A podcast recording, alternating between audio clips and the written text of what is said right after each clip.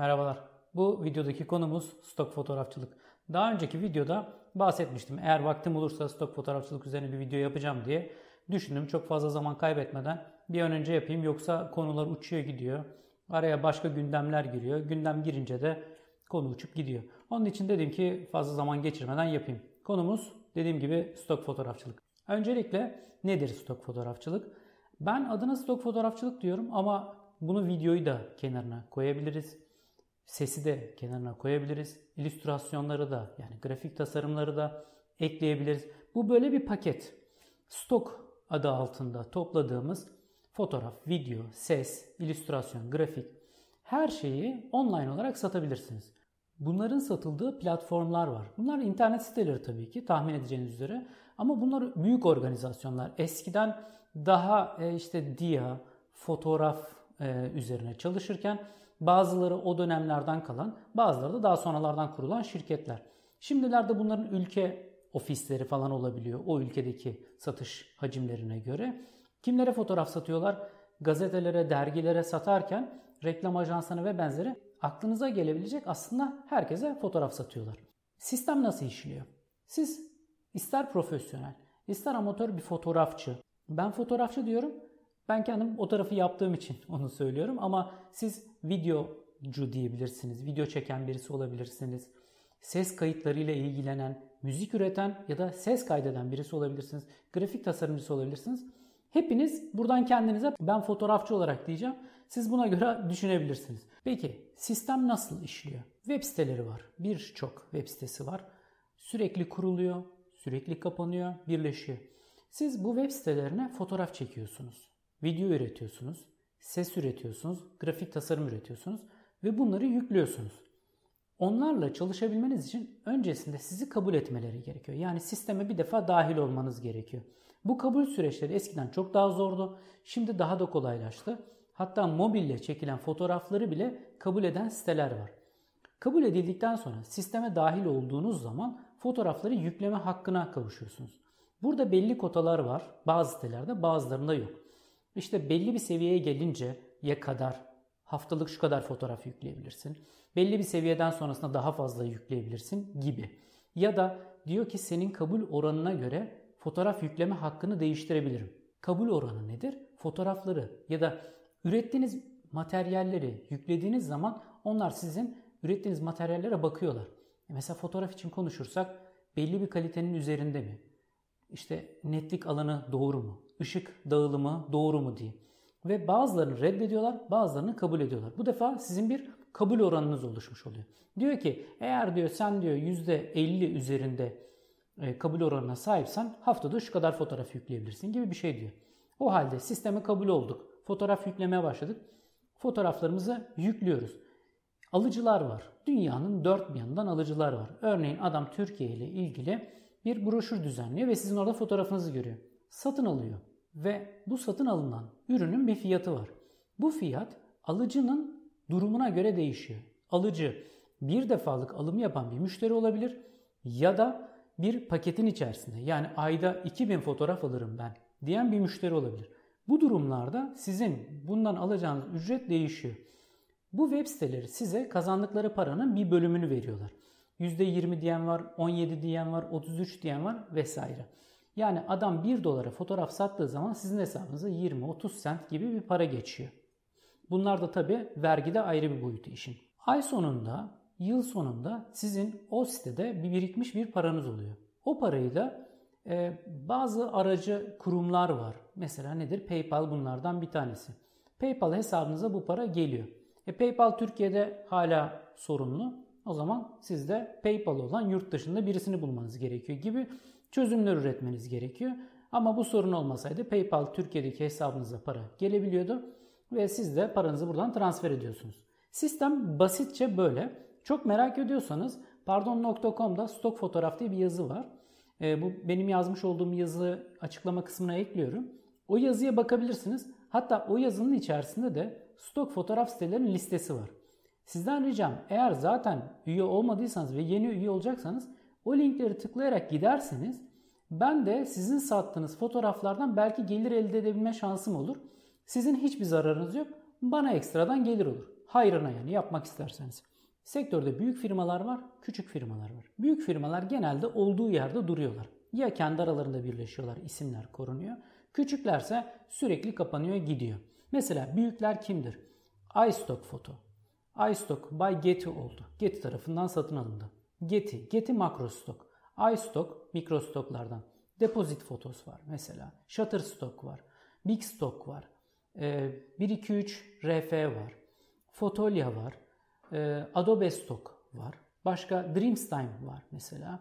Ondan sonra bakayım başka neler var. Başka Pond 5 var. Mesela küçüklerden kimler var? İşte Fotaki gibi, Kenstock gibi bazı siteler var. Ama benim size tavsiyem, ben şimdi büyükleri küçükleri size söyledim ki hani siz kimlere nerelere bakmanız gerektiğini bilin diye. Bir de açıklamalarda göreceksiniz Microstock Group diye bir tane forum var. O foruma girin. Eğer meraklıysanız orada web siteleriyle ilgili yorumlar, nasıl bir sistem izlediklerini görebilirsiniz. Tavsiyemi söyleyeyim. Büyüklerle çalışın, küçüklerle çalışmayın. Bir önceki videoda da söylediğim gibi küçükler kapanıyor, gidiyor. Sonra paranız pul oluyor, uçuyor. Onun için büyükleri tercih edin. O halde geldik üçüncü aşamamıza. Fotoğraf çekeceğiz. Nasıl fotoğraf çekmemiz lazım? Stok fotoğraf ya da stok video için konuşmak gerekirse bunlar çok temiz çekimler olması gerekiyor. Abartılı HDR'ların, abartılı Photoshop uygulamalarının, hatalı Photoshop uygulamalarının, netlik noktası olmayan, ışık dengesi iyi olmayan fotoğraflar kabul olmuyor. Bunların belli bir kalitenin üzerinde olması gerekiyor. O halde çekerken iyi fotoğraf üretip editlerken de çok az editleyecek şekilde yapmanız gerekiyor. Genelde editlerin de marka kapatmak gibi ufak şeyler olması gerekiyor. Çünkü çekmiş olduğunuz fotoğrafların üzerinde marka vesaire gibi bir şey olmaması lazım. Bir sonraki aşamamız nasıl yüklenir? Yüklemede iki tane yöntem var. Bir tanesi sitelerin kendi üzerinden yükleyebilirsiniz. Bazılarında programları var sitelerin. Diğer ikinci yöntem FTP. FTP üzerinden yüklemek en temiz, en hızlı yöntem. FTP yüklemeyi tercih edebilirsiniz. FTP accountları sitelerin farklı olabiliyor. Her sitede o account'a göre e, kullanıcı adı ve şifrenizle girip bu fotoğrafları oraya yükleyebiliyorsunuz. Peki bu sistemden nasıl para kazanılır? Şimdi büyük bir beklentiye girmemeniz lazım. Yine bir önceki videoda söyledim. Zaten stok fotoğrafçılık e, fiyat olarak oldukça geriye doğru gidiyor. Bu işe çok fazla para vermek kimse istemiyor. Rekabet çok fazla. Fotoğraf üretmek daha kolay hale geldi. Böyle olunca da işin fiyatı sürekli düşüyor. Ya ben bu işe gireyim, ben bundan para kazanayım. Ma hiçbir şey demem. Ama benim gibi hobiniz olarak bu işi yapıyorsunuz ve çektiğiniz fotoğrafları da stokta satayım derseniz bu işten çok öyle para kazanacağım diye düşünmeyin. Evet kenara bir şeyler gelir elde edersiniz. Evet bu geçim sürdürecek falan bir para değil. Ha nedir? Lens almanıza yardımcı olur, yan ekipman almanıza yardımcı olur. Ama böyle gezerken çektiğiniz fotoğraflar falan pek işe yarayan fotoğraflar değil. Böyle çok spesifik bir işiniz olması lazım. Ya da gerçekten fotoğrafçısınızdır. Sürekli zaten bir şekilde içerik üretiyorsunuzdur. O çekmiş olduğunuz fotoğrafları da stokta satabilmek için e, lisans tarafında sorununuz yoksa rahatlıkla bunları stokta değerlendirebilirsiniz. Ben hangi firmalarla çalışıyorum? Ben e, Big Stock Photo ile çalışıyorum. Artık çalışmayacağım çünkü çok az getirisi var.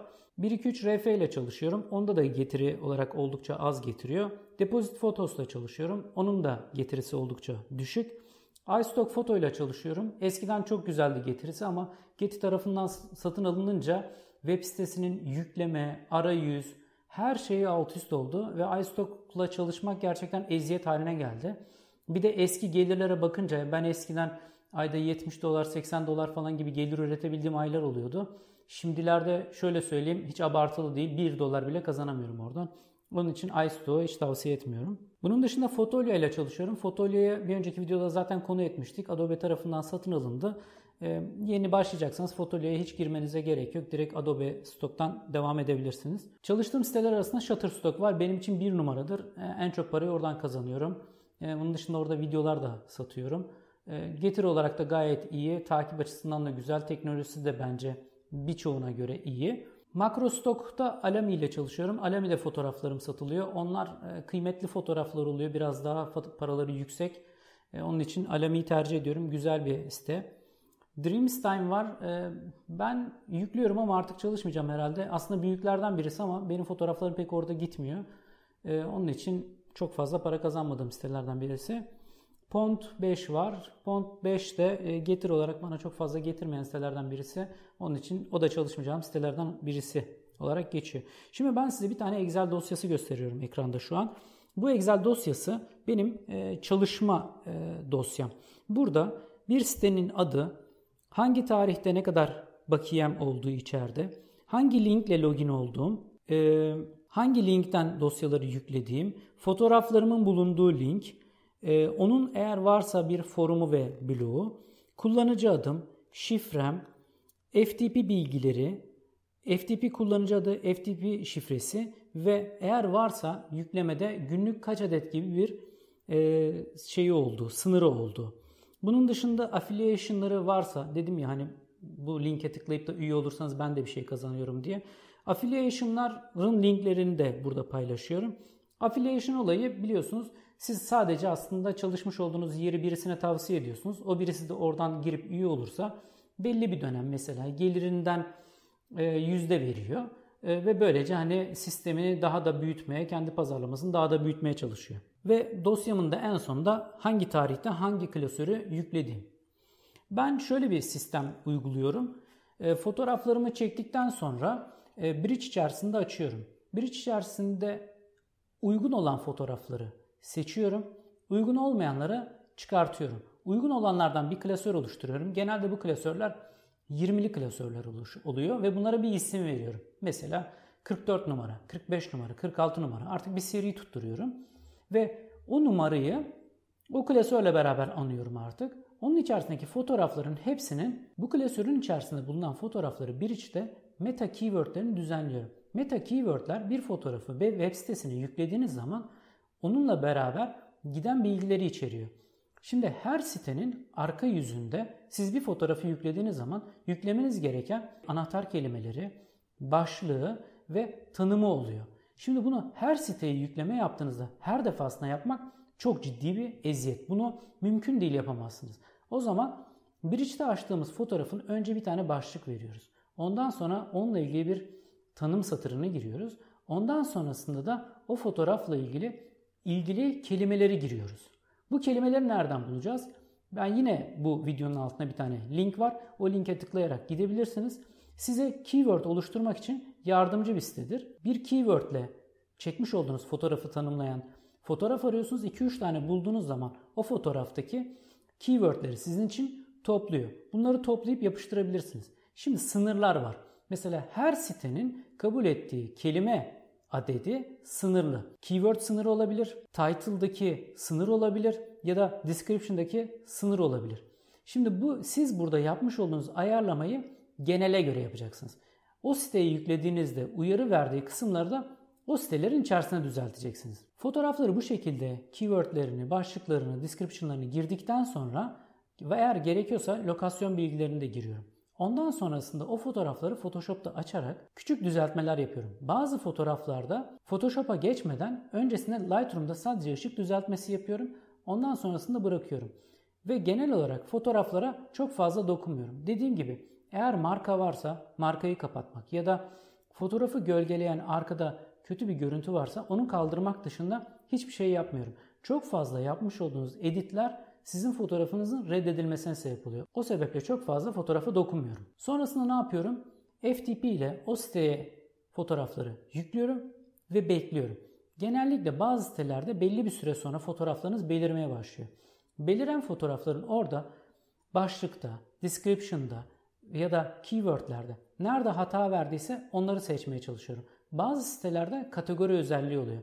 Bazı akıllı sistemler kategorileri otomatik tanıyabiliyor. Bazıları tanımıyor. Ki geneli tanımıyor.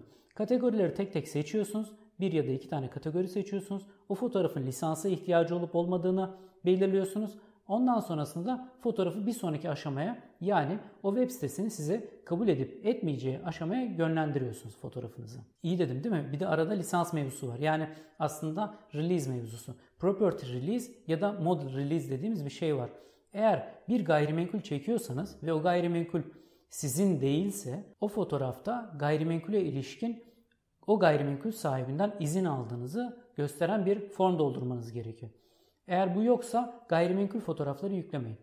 Model release dediğimizde eğer fotoğrafın içerisinde yüzü gözüken insanlar varsa o insanlarla sözleşme yapmış olmanız gerekiyor. Model Release içinde Model Release programları var aplikasyon olarak. Bu aplikasyonlardan indirebilirsiniz ve bunlar bir tane e, jenerik olarak ürettiğiniz zaman bütün firmalara bunları ekleyebilirsiniz. Yine az önceki söylediğim gibi fotoğrafı onay aşamasına göndermeden model release'i ya da property release'i varsa mutlaka o fotoğrafa eklemeniz gerekiyor. Ya dediğim gibi biraz bu işler zahmetli bir iş. Onun için ya çektiklerimi atayım para kazanayım diyebileceğiniz türde değil. Zaman ayırmanız gerekiyor. O harcadığınız zamanda para olarak size tatmin eder mi etmez mi? Bunu siz tespit edebilirsiniz. Evet ne yaptık? Kısaca sıralayalım. Fotoğrafı gittik çektik, düzenledik, web sitesine yükledik ve onay bekliyoruz artık. Onay geldikten sonraki aşamada fotoğraflarınız eğer satılırsa sizin hesabınızda para birikmeye çalışıyor. Peki biz ne yapabiliriz daha çok sattırabilmek için? Çekilmiş fotoğrafı yapacak bir şey yok ama fotoğraf çekerken şunu düşünmeniz gerekir. Hangi fotoğraflar satıyor? Şimdi bu web sitelerinin zaman zaman sizleri bilgilendirdikleri newsletter'lar oluyor. Ya da kendilerinin blogları oluyor. Ya da bu tarzdaki fotoğrafçıların paylaşım yaptıkları az önce de söylediğim forum gibi yerler oluyor. Onları takip edebilirsiniz. Genel ihtiyaçlar var. Dönemsel ihtiyaçlar var. Mesela dönemsel ihtiyaçtan kasıt nedir? Sevgililer günü. Sevgililer gününde sevgililer günüyle ilgili fotoğraflar satar. Kim kullanacak bunları? Mesela reklam ajansları kullanacak. Her yerde afişler var. E o zaman sizin bir fotoğraf üretmeniz gerekiyor. 14 Şubat fotoğrafını 14 Şubat'ta yüklemeyeceksiniz tabi. Bunu aylar öncesinden bunun hazırlığını yapmanız gerekiyor. Çünkü reklam ajansı o fotoğrafı satın alacak. Tasarımcısı düzenleyecek, gerekli yere gönderecek, baskısı yapılacak ya da online ortamlar için hazırlığı yapılacak. Onun için bu zaman alan bir şey. Yani 14 Şubat'ın fotoğrafının neredeyse Ocak başında sizin yüklemiş, kabul ettirmiş olmanız gerekiyor. Mesela böyle dönemsel şeyleri takip edebilirsiniz. Ya da örneğin dönemsel ürünler ya da trend olmuş ürünler olabilir. Bunları takip ederek bunlarda mesela yurt dışında çok satan fotoğrafları Türk modellerle yapabilirsiniz. Nedir fark? Orada etnik olarak renk farkından kaynaklanan insanların ya da fiziki özelliklerinden kaynaklanan farklarla o fotoğrafları mesela Türkiye'de satması mümkün değildir. O durumda siz ne yapabilirsiniz? Siz onu Türk modellerle çekebilirsiniz. İzlenecek tekniklerden bir tanesi de bu olabilir. Onun dışında etrafınızdaki eşinizin, dostunuzun yaptığı işlerde onların fotoğraflarını çekebilirsiniz. Bunlar size çok fazla zaman kaybettirmeyecektir. Hem model anlaşmasını yapmanız kolay olacaktır. Hem fotoğrafı çekme süreciniz kolay olacaktır. Çekmiş olduğunuz fotoğrafları da o siteleri yükleyerek para kazanabilirsiniz. İşin profesyonel tarafına ne yapacağım derseniz işin profesyonel kısmı gerçekten zor ve karmaşık. Benim o konuda çok yorum yapabilmem mümkün değil. Yani profesyonel fotoğrafçılar o konularda yorum yaparlarsa bence çok daha kıymetli olur. Benim sizle paylaşabileceğim şeyler benim amatör olarak bu işlerde edindiğim tecrübelerimi sizlerle paylaşmaktı. Umarım sizler için faydalı bir video olmuştur. Siz de bol bol paralar kazanırsınız, zengin olursunuz. Madem euro dolara arttı en azından siz de yurt dışından dolarla euro ile para kazanmış olursunuz. Eğer beğendiyseniz beğen tuşuna basmayı unutmayın. Abone olmadıysanız lütfen abone olup çanı da tıklayın.